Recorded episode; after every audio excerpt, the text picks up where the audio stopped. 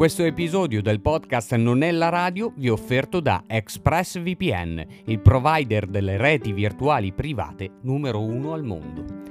ExpressVPN è uno strumento che oramai utilizzo da parecchio tempo e lo consiglio vivamente a chi risiede in Italia e vuole guardarsi magari un telefilm che non è disponibile qui a causa del geoblocking, ovvero le restrizioni in base al luogo.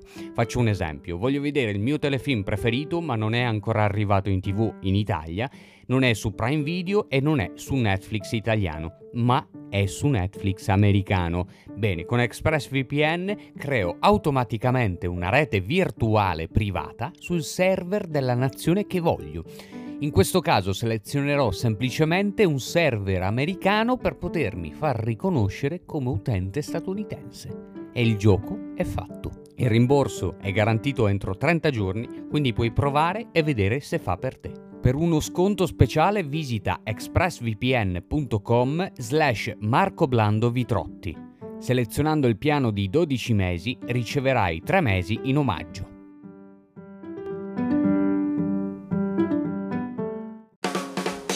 Il podcast Non è la radio con Marco Blando Vitrotti.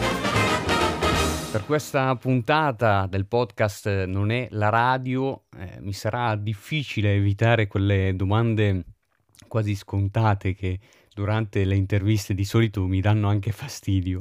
Però sono cresciuto guardando e ammirando l'ospite di oggi in tv, ascoltandolo in radio, eh, vedendolo esibirsi in eh, teatro, quindi voglio effettivamente sapere un po' tutto ciò eh, che c'è eh, da sapere. Detto ciò, metto le mani avanti potremmo passare anche per le solite domande del tipo chi ti ha supportato di più quando inizia questa passione, giù di lì, insomma. Senza ulteriori indugi, do un caloroso benvenuto a Leonardo Manera. Grazie, grazie dell'ospitalità. Eccomi. Non voglio sembrarti un lecchino, però è un onore e ti ringrazio perché ti ho, ti ho rotto parecchio le scatole in questi giorni. Grazie per essere qui. Io sono pigro fondamentalmente, quindi cerco di fare il meno possibile nella vita. Quindi non avrei voluto fare questa intervista, poi alla fine fare controvoglia. Senti, beh, eh, durante questa quarantena ti abbiamo visto sbizzarrirti. Eh, il, l'argomento Covid ne trattiamo solamente un attimo, cioè ne parliamo solamente adesso. Abbiamo visto due personaggi nuovi il professor Piero Picchio e eh, invece eh, l'altro era Francesco Vagone. Il, Francesco Vagone, virologo. virologo diplomato su Facebook eh, con 110 like. Eh, lui dava delle risposte improbabili per curare il virus, e invece l'altro, il virologo Piero Picchio, era un po' una parodia dei virologi che abbiamo visto tanto in televisione, sì. che dicono un po' tutto il contrario di tutto, vantandosi delle proprie conoscenze che noi comuni mortali non abbiamo. È domanda scontata, è la, è la prima questa. Come hai vissuto questa quarantena? Ma non malissimo, perché io sono abituato normalmente anche a stare in casa a scrivere e quindi per me non è stata una grande sofferenza. Mi sono mancate le serate, andare in giro a fare spettacoli, quello sì. E adesso è tutto rimandato da... poi, è tutto rimandato tutto. a data da destinarsi, insomma. Adesso le cose lentamente ricominciano un po' all'aperto, qualche spettacolo, però sempre in modo molto tenue, diciamo, poche, poche serate rispetto a quelle che si fanno normalmente d'estate. Io ricomincio tra poco e, e spero poi di riprendere una forma di normalità, siamo Ma... in tanti. Io l'ultimo spettacolo l'ho fatto il 22 febbraio, quindi ormai sono circa è 5 mesi a fa. A ridosso da, da quel sì. lockdown, sì. Sì, da, dalla data del lockdown.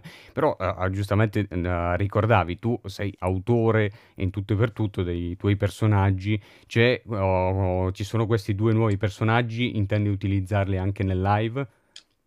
Sì, sì, il problema è impararli per me, perché io scrivo tante cose. Poi il problema è sempre per me, perché mi annoio, a mettermi lì e imparare le cose nuove. Però sì, in questo periodo penso che utilizzerò quelle cose nuove che ho scritto, non solo di personaggi, ma anche di monologo. Allora, cominciamo questo podcast con eh, le domande di Ritu. Leonardo Manera, classe 1967, nasci a Salò, Brescia. No, no. nato a Milano. Nato a Milano, Milano proprio. Sì, Però sì, tras- okay. trasferito poi poco dopo a Salò. So, se, so che in alcuni Questo è Wikipedia, eh? È maledetto Wikipedia. È maledetto Wikipedia in questo. Invece è nato a Milano ma trasferito all'età di sei mesi a Salò sul lago di Garda. Vedi, vedi. Pardon, ovviamente. E come inizia questa passione? Questa tua passione per il far ridere, per la comicità, per il cabaret? Io ho iniziato perché c'era dove abitavo allora, appunto a Sarò, c'era un mago comico che andava in giro a fare spettacoli anche nelle feste per bambini, per ragazzi. Mica si chiamava Angelo Aime, si chiama Angelo Aime e ho, iniziato a vedere lui che faceva questi spettacoli alle feste e anche in giro nelle piazze d'estate e mi sono appassionato. Infatti io ho iniziato come mago comico prima di fare il cabaret. Ho iniziato a comprare delle, dei fascicoli che uscivano in edicola, si chiamavano Stupire.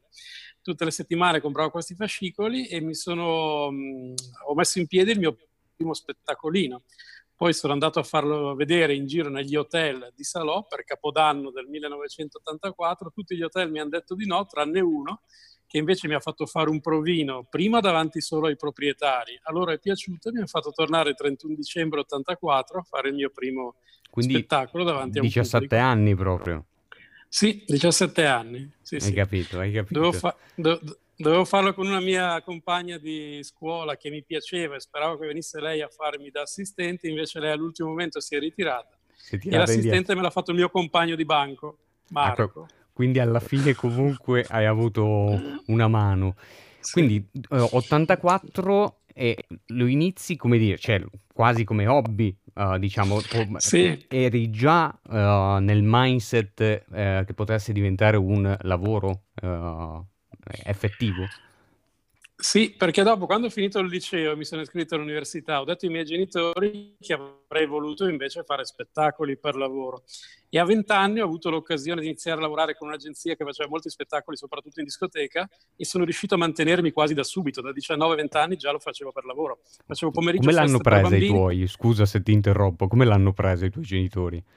Non male, perché mio fratello suonava quindi mm-hmm. erano già abituati in famiglia ad avere qualcuno che andava in giro a fare degli spettacoli. In ambito e artistico. Poi, e, e, poi il fatto che, che, mi potessi mantenere fin da subito mi ha permesso di fare poi quello che volevo, insomma non, non ho gravato su, sulle finanze dei miei genitori, anche se mia madre per anni e anni e anni ha continuato a dirmi che avrei dovuto finire di studiare, laurearmi in giurisprudenza, che era la facoltà che ho iniziato però io facevo da, fin da subito un po' di tutto, facevo pomeriggio festa per bambini, la sera spesso lavoravo in discoteca e quando lavoravo in discoteca poi andavo di notte a lavorare in un locale di scambi di coppia, dovevo fare 20 minuti di spettacolo prima che aprisse il privé. Capito? E quindi facevo Quasi dai come vocalist, no, no. per alzare. Facevo dai bambini di pomeriggio fino di notte poi nei club privé. Hai capito. E poi nei locali di cabaret e dappertutto, insomma. Però, le... Questo fino al 96 è, è bella la, la, la concezione di, di, insomma, di, di comicità che, che, che si ha a Milano, cioè, ci sono diverse realtà eh, per eh, iniziare ad esibirsi qua, già, già meno, ecco, lo, penso al Friuli Venezia Giulia, penso a Trieste, oh, è un peccato questo perché comunque eh, abbiamo un'amicizia in comune, penso ad Andro Mercù, e, e, ci sono realtà di questo tipo. Eh, Andro Mercù, ricordo uno degli imitatori eh, più forti, più in voga in questo periodo eh, in, in, tutta Italia. E non ci sono eh, posti dove iniziare a fare cabaret. Questo ti ha aiutato ovviamente, cioè il fatto anche di eh, ripetere un, uno scherzo, vedere che quel giorno ha funzionato bene, allora lo tengo in scaletta e eh, continui questa preparazione che è, è unica, insomma. Co... Altra domanda uh, che ti faccio, eh, ti stufi mai dello scherzo a doverlo magari ripetere perché ovviamente eh, anche questo il cabaret eh, funziona qualcosa bene, lo riutilizzo. Sì, sì, beh, è sempre un continuo, poi quando si scrivono gli spettacoli interi soprattutto c'è un continuo rivedere, riscrivere, rivalutare, insomma uno spettacolo che cominci a fare poi dopo 20 repliche non è più quello che avevi immaginato all'inizio, è sempre un po' cambiato. Quindi è proprio il contatto col pubblico che ti permette di capire cosa funziona, cosa non funziona, eventualmente di modificarlo. Mm. E questo si può fare solo andando sul campo materialmente a vedere come reagiscono le persone, perché magari tu scrivi cose che piacciono a te, ma che poi col pubblico non hanno riscontro. E quindi invece è importante sempre misurarsi col pubblico vero. E in questo senso eh, le città che danno opportunità, Milano, Roma, anche Bologna, che ha una tradizione importante, Genova, che hanno tradizioni importanti per i cabaret, hanno tanti locali, avevano, adesso un po' meno, ma insomma una volta avevano tanti locali in cui si poteva sperimentare. Ma mm, parlando di Wikipedia prima, che oramai, oh, ma eh, hai studiato da Mimo, giusto? Perché eh, poi era anche uno dei, dei tuoi primi personaggi, il Mimo Mimmo. Sì, che poi non era un mimo vero. Comunque, no. comunque, la mia prima scuola di teatro è stata una scuola di mimo, sì, che poi ho interrotto per motivi sentimentali perché la frequentava anche una ragazza che non, che non voleva stare con me, quindi mi ero demoralizzato, quindi... ho preferito andare più. Poi ho fatto scuole di teatro normali e anche una, un corso di, di, clown, quindi ho fatto varie, varie esperienze. E arrivi al eh, ventriloquo Vasco, eh, al Seven Show eh, con eh, Italia 7, su Italia 7 con Teo Mammucari, sì. con eh, Dado, che poi oh, insomma ne parleremo, la, uno dei tuoi ehm, compagni di cast anche a Zelig Circus, a Zelig in generale. mh, mm, questo viaggio dove inizia, quello della televisione? Perché eh, c'è anche scritto online che hai prestato le tue mani per uno spot eh, della Simmental, è vera? Sì, anche. Okay. Sì, sì, quello è vero. Ma è iniziato, la, con la televisione è iniziato perché ho fatto tra il 96 e il 97 alcuni concorsi di cabaret, la Zanzara d'Oro a Bologna, il Festival Tognazzi a Cremona, il Festival Nazionale Cabaret a Torino e ne ho vinti alcuni. Allora poi quello mi ha permesso di, di essere notato da alcuni organizzatori televisivi e ho iniziato a fare le prime cose in tv, Paperissima Sprint, poi ho fatto Ciro. De- tanti programmi, appunto Ciro uh, citavi, eh, penso anche a Super Ciro che hanno fatto poi no, l- un cosiddetto sì. revival e, e sono venuti fuori tantissimi artisti, per poi passiamo anche a quelli che è il calcio con Fabio Fazio uh, nel 98-99, uh, sì, se non erro. Sì, sì. E eh, appunto Ciro e Zelig, arrivi a Zelig con un cast, cioè siete ricordati veramente come un cast eccezionale, perché penso a Giovanni Cacioppo, penso alle Franze, a Ficare Picone, eravate tantissimi, Anna Maria Barbera, cioè, sì, sì. un Forest, Raus, sì, sì. Grilli, Flavio Reglio. Eh, beh, poi, poi, anche Claudia Penoni, no? la, la, la, tua... Sì, più avanti. Sì, sì, sì, sì, sì, un po' di anni dopo. Eh, Ma in realtà io a Zelig ci lavoravo già dal 93. Mm-hmm. Zelig ha aperto nell'86, io nel locale ho iniziato a lavorare nel 93 e ci andavo tutti gli anni. Poi quando Zelig è diventato televisivo, quindi 96-97, io in quegli anni stavo facendo altri programmi. Ho iniziato a fare Zelig nel 2000, quando poi si è formato quel gruppo che è rimasto abbastanza stabile per un po' di anni con la conduzione di, di Claudio Bisi. Dal 2000 al 2013 ho fatto tutte le edizioni. Prima con un cast che era ridotto, mi ricordo la prima puntata che ho fatto io eravamo 11 comici. Dopo intorno al 2010 si è arrivati a essere anche 60 comici che ruotavano nell'arco delle puntate. All'inizio era un cast ridotto, ci conoscevamo tutti ed era anche una bella atmosfera in cui eravamo, insomma, ci conoscevamo da anni, c'era anche dell'amicizia. Ma c'era competizione nell'aria? Cioè, oh, giustamente l'amicizia... La competizione c'è sempre tra i comici perché ognuno cerca di far ridere un po' più dell'altro. Ovvio. La cosa bella di quegli anni è che quando c'erano le prove tutti gli altri comici stavano a guardare e davano anche dei consigli magari. Ma anche eh... durante le audizioni, penso, non lo so, lo, eh, perché mi ricordo questa storia di Raul Cremona con Checco Zalone, eh, oh, fu scoperto proprio in, in occasione di, una, di, un'audizione a Zelig. Eh, tu seguivi di solito queste audizioni? Allora, anche? Era, praticamente c'erano a un certo punto i laboratori di Zeli che erano in giro per l'Italia mm-hmm. e a fine anno, verso maggio, eh, i migliori dei vari laboratori delle varie città d'Italia venivano a Zelig a fare la prova per capire se sarebbero stati adatti per fare poi la trasmissione. Sono quasi e le capito... preselezioni de- del Grande sì. Fratello, quasi. No? Sì, e capitò così anche con Checco Zalone che arrivava dal laboratorio di Bari e venne a fare la prova poi a fine stagione a, a Zelig, non, non ricordo se era il 2005 o il 2006, comunque quegli anni. Sì, no, veramente noi abbiamo come, secondo me, almeno a mio modestissimo parere, abbiamo proprio come eh, obiettivo eh, quella line-up, la vostra line-up di Zelig Circus, un po' come gli americani parlano spesso dei vari cast di Saturday Night Live, no? eh, degli anni 70, quelli con John Belushi eh, e così via, no? Eh, personaggi così importanti, noi, cioè, almeno io penso a Zelig Circus eh, di quegli anni, dal 2000 al 2006-2007, e tu hai iniziato come Peter o come l'alienato a Zelig?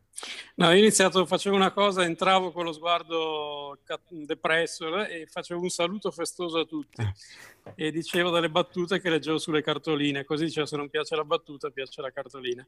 Quello l'ho fatto per un paio Quindi d'anni. Mani avanti. Ho... esatto.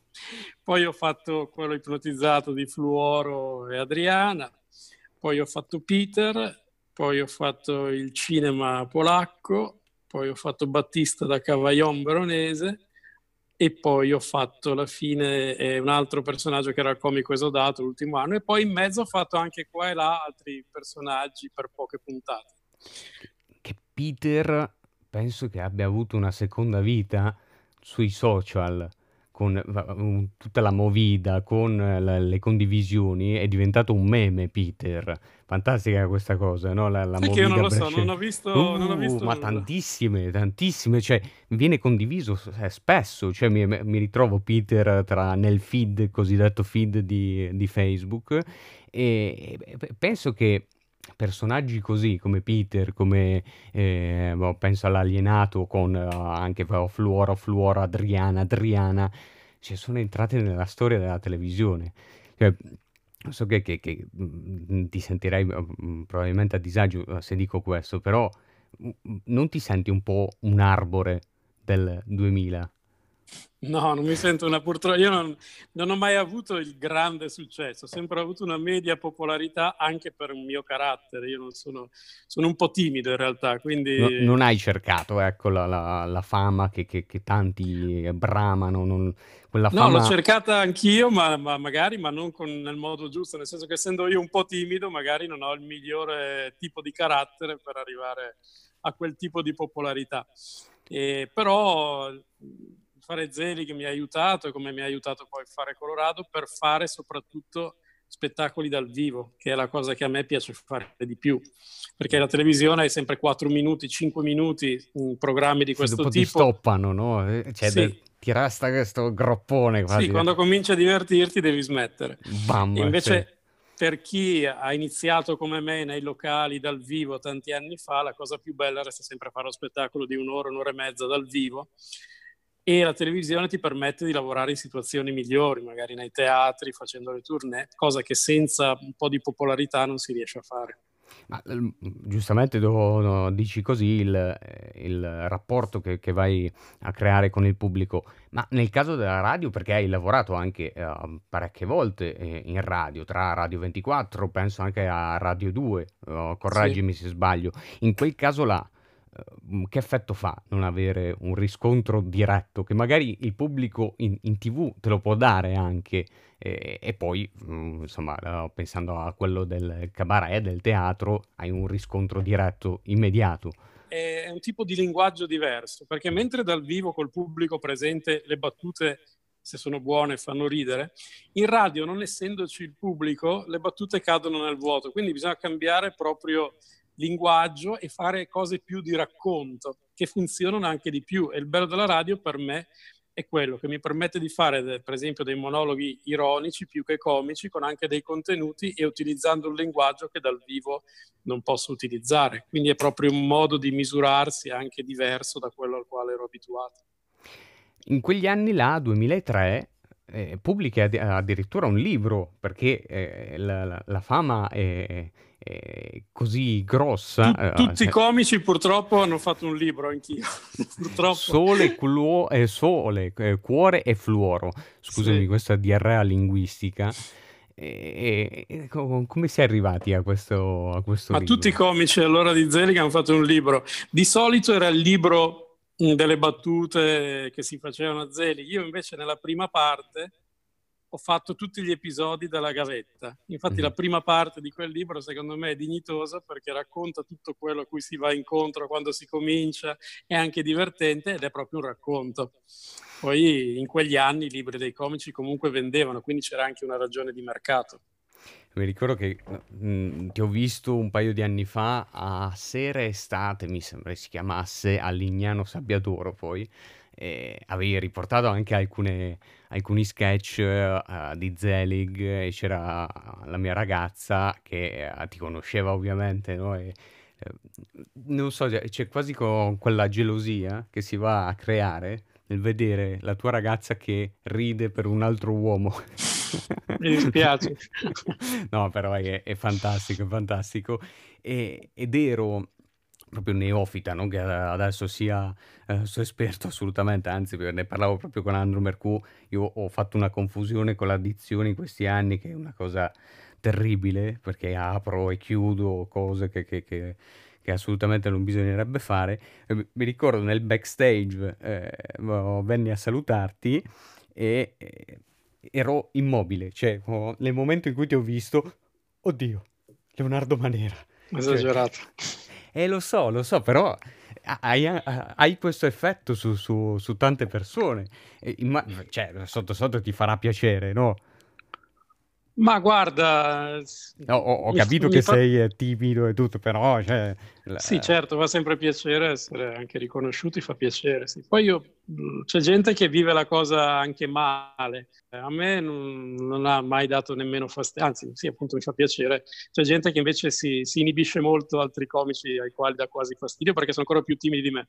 Io invece, avendo cominciato tanti anni fa, ho cominciato a essere riconosciuto in modo molto graduale, quindi poco per volta, ancora adesso non è che mi riconoscano sempre, quindi è una diciamo, popolarità intermedia alla quale mi sono abituato e che comunque fa piacere. Accennavamo prima a Petrek Tech e. A, eh, pre, pre, scusami, e Cripstack con Claudia Penoni, giusto? Sì, con sì. lei hai portato avanti lo spettacolo anche dopo Zelig. Sì, l'abbiamo fatto per due o tre anni, abbiamo fatto perso- lo spettacolo insieme. Ci conoscevamo già da, dal 96, io e lei, e quando mi è venuto in mente l'idea di fare questo sketch del cinema polacco ho pensato che lei potesse essere la persona ideale per, per il viso, per le caratteristiche, eh, per arrivi, il modo in cui si esprimeva. Mm. Come arrivi alla creazione di un personaggio così? Vedendo i film di un regista finlandese che si chiama Aki Kaurismäki, che fa dei film che hanno un po' quell'atmosfera, in particolare un film che si chiama Nuvole in viaggio, dove ci sono perso- due personaggi che, che litigano, eh, però rimangono sempre molto freddi. E allora a me quel film faceva ridere, allora ho pensato di traslarlo, traslare quell'atmosfera nel cabaret. Da, fil- da... da, finlandesi a polacchi. Cioè... Sì, l'ho chiamato cinema polacco perché era più evocativo, anche se l'idea iniziale è venuta vedendo i film di questo regista finlandese.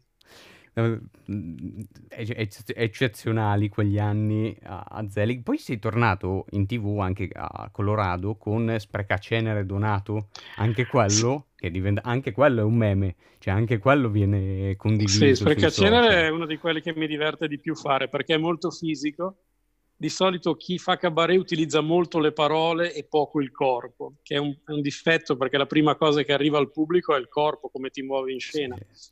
E quindi Spreca Cenere, che è l'ultimo personaggio che ho fatto lì a Colorado, eh, mi piaceva farlo proprio perché rispetto agli altri, per esempio i polacchi erano molto fermi, erano immobili.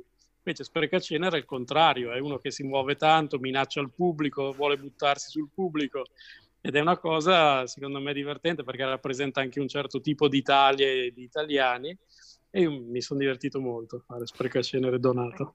È, è, è bello uh, anche il fatto che nella tua comicità non, non si scade nella politica, dico scade così perché cioè, molto spesso, questa è la mia mentalità, eh, per carità, però uh, andando a parlare di politica uh, nella comicità ti uh, isoli una, una, fetta di pubblico, togli ma- magari via una fetta da destra o una da sinistra, da su e giù, insomma da, dalle varie parti. E que- oh, questa è una cosa che, che, che, mi è sempre piaciuta anche de- della tua comicità. E il tornare a Colorado, hai visto dei cambiamenti, a parte ne- ne- nelle persone che, che ti guardavano, ma proprio nella televisione? La differenza tra un Colorado, quasi dieci anni dopo Zelig, e eh, Zelig Circus degli anni d'oro? Beh, c'è un riscontro tipo diverso perché Zelig è arrivato a fare nel 2004-2005 è arrivato a fare 11 milioni di spettatori, Sì, ha battuto anche Sanremo un anno. E Colorado mediamente faceva ehm, negli anni in cui l'ho fatto io intorno ai 2-2 milioni e mezzo di Sì, spettatori. bisogna quindi anche proprio- dire che sono calati proprio gli ascolti in sì, questi sì, sì. anni, sì, sì, sì, Sì, sì. certo. E anche Zelig alla fine non faceva più quegli ascolti. E la differenza si vede anche in quello, nel senso che c'è meno gente che, che- che ti vede, quindi c'è meno riscontro di pubblico in qualche modo. In quel caso là comunque eh, torni a Colorado, ma torni anche a Zelig perché di fatto nasce anche un eh, canale TV eh, sul canale Sì. 63 proprio di Zelig. Nel 2018-2019 tu sei tornato anche a presentare il, ehm, proprio il, il programma. se- No, lì ho fatto un programma insieme a un critico d'arte che si chiama Carlo Vanoni, siccome io sono appassionato d'arte moderna e contemporanea e, e abbiamo fatto questo programma che era un L'arte programma di su- vivere. L'arte di vivere, dove io intervistavo un ospite ogni volta che diceva delle parole chiave e poi il critico Carlo Vanoni faceva vedere i quadri che corrispondevano a queste parole chiave. Quindi era un modo per mettere insieme intrattenimento e storia dell'arte in qualche modo. È un qualcosa che comunque ti piace?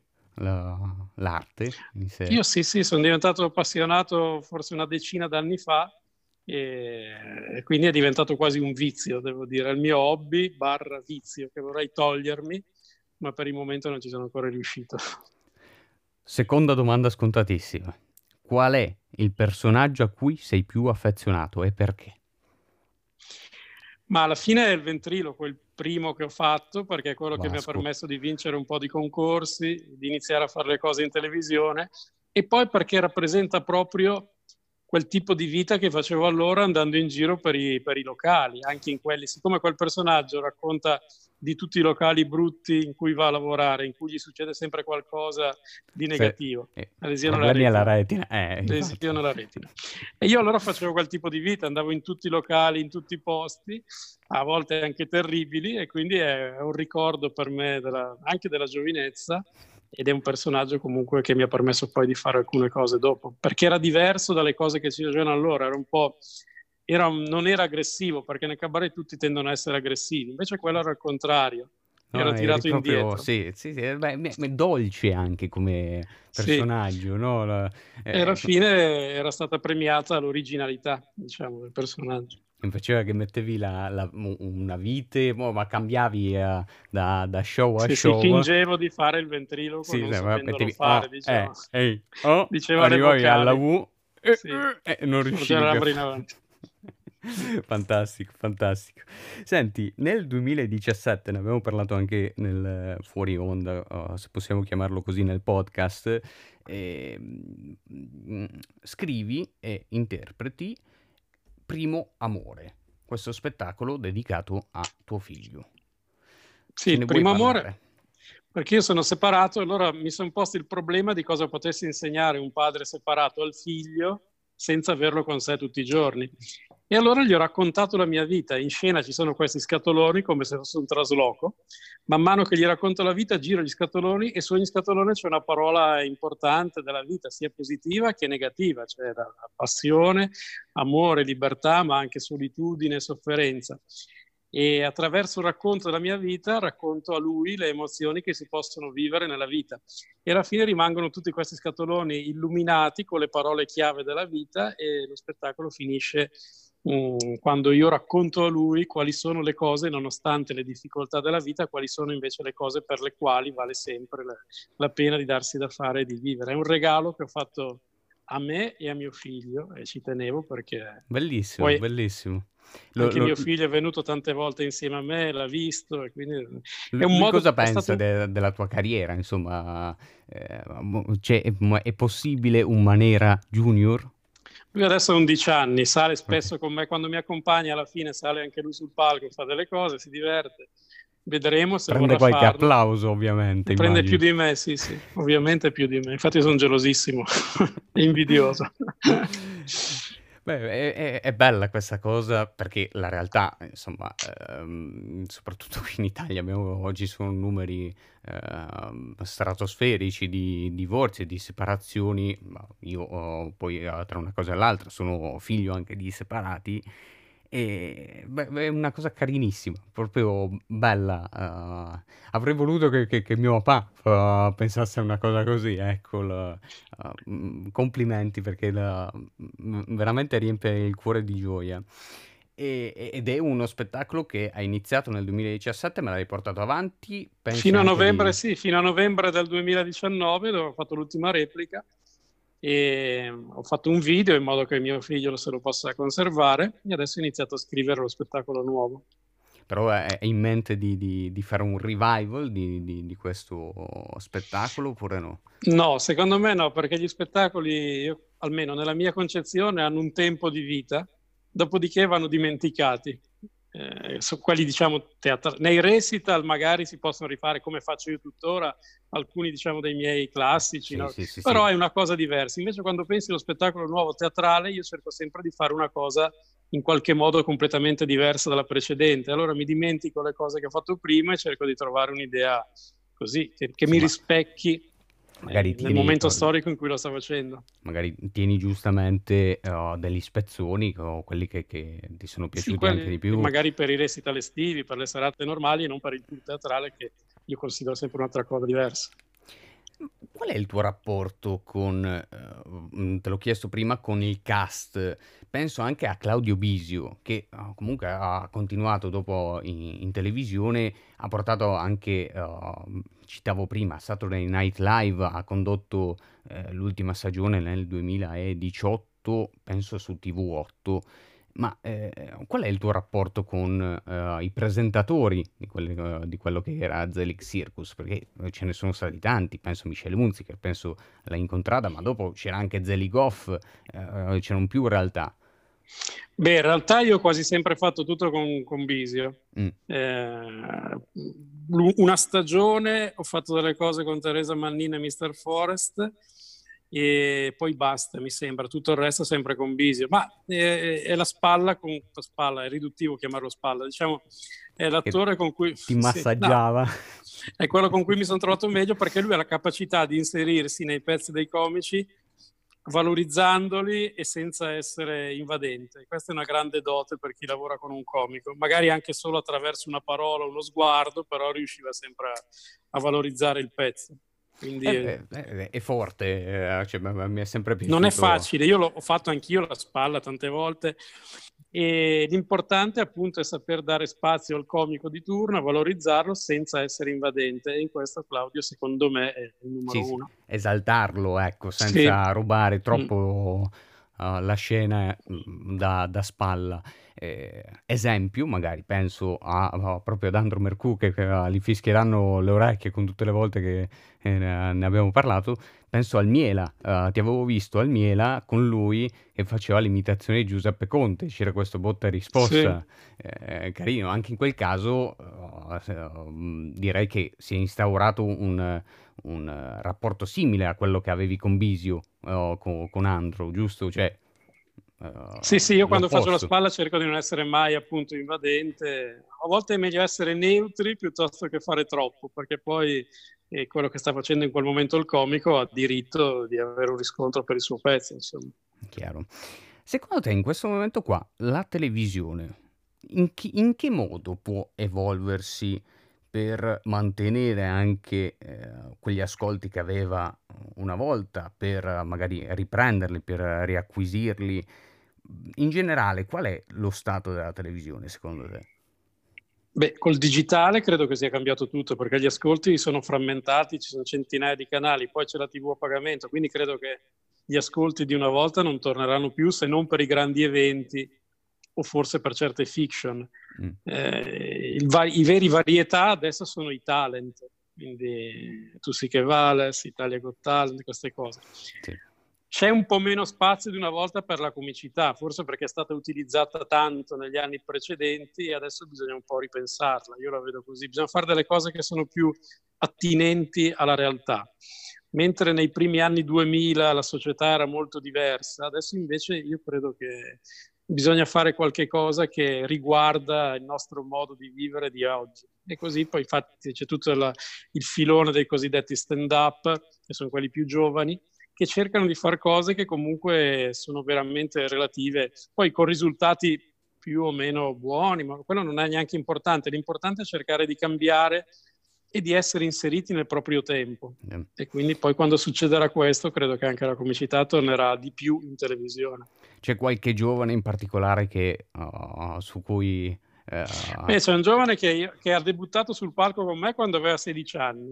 Ah. Adesso ne ha 19, eh, si chiama Davide Calgaro. Calgaro. E, sì, è proprio un ragazzo, è un ragazzo, ma ha iniziato la prima serata che è salito sul palco c'ero io che presentavo, a Zelig proprio, e secondo me lui è uno molto bravo che andrà avanti, credo, per tutta la vita a fare il comico. Hai capito? Davide Calgaro, ci ricorderemo di, di questo nome.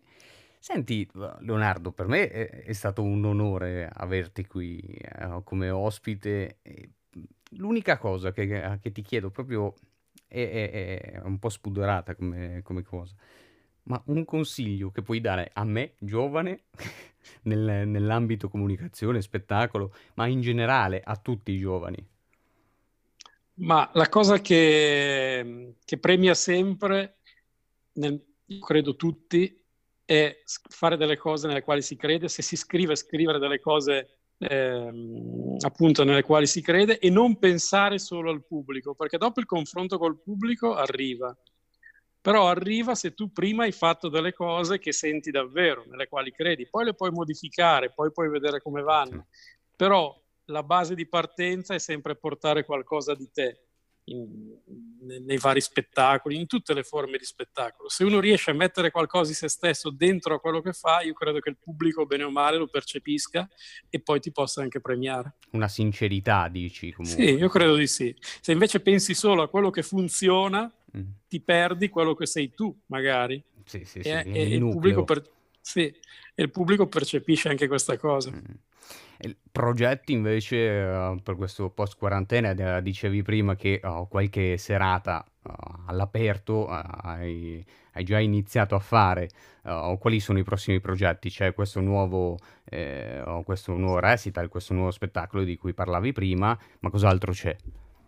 Poi l'anno prossimo riprenderò con la radio, l'anno prossimo dovrei fare di nuovo Colorado, se e quando riprenderà nonostante il coronavirus, ma io credo di sì.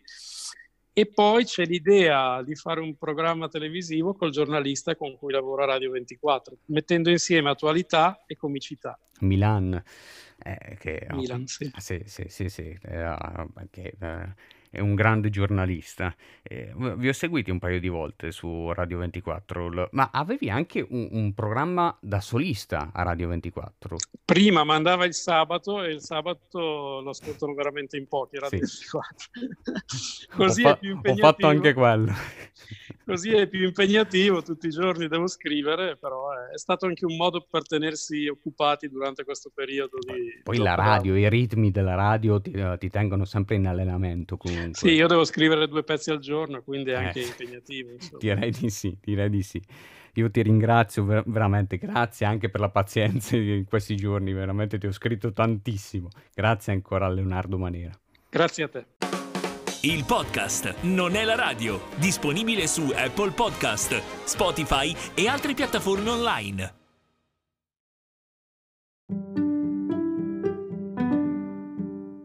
Questo episodio del podcast Non è la radio vi è offerto da ExpressVPN, il provider delle reti virtuali private numero uno al mondo.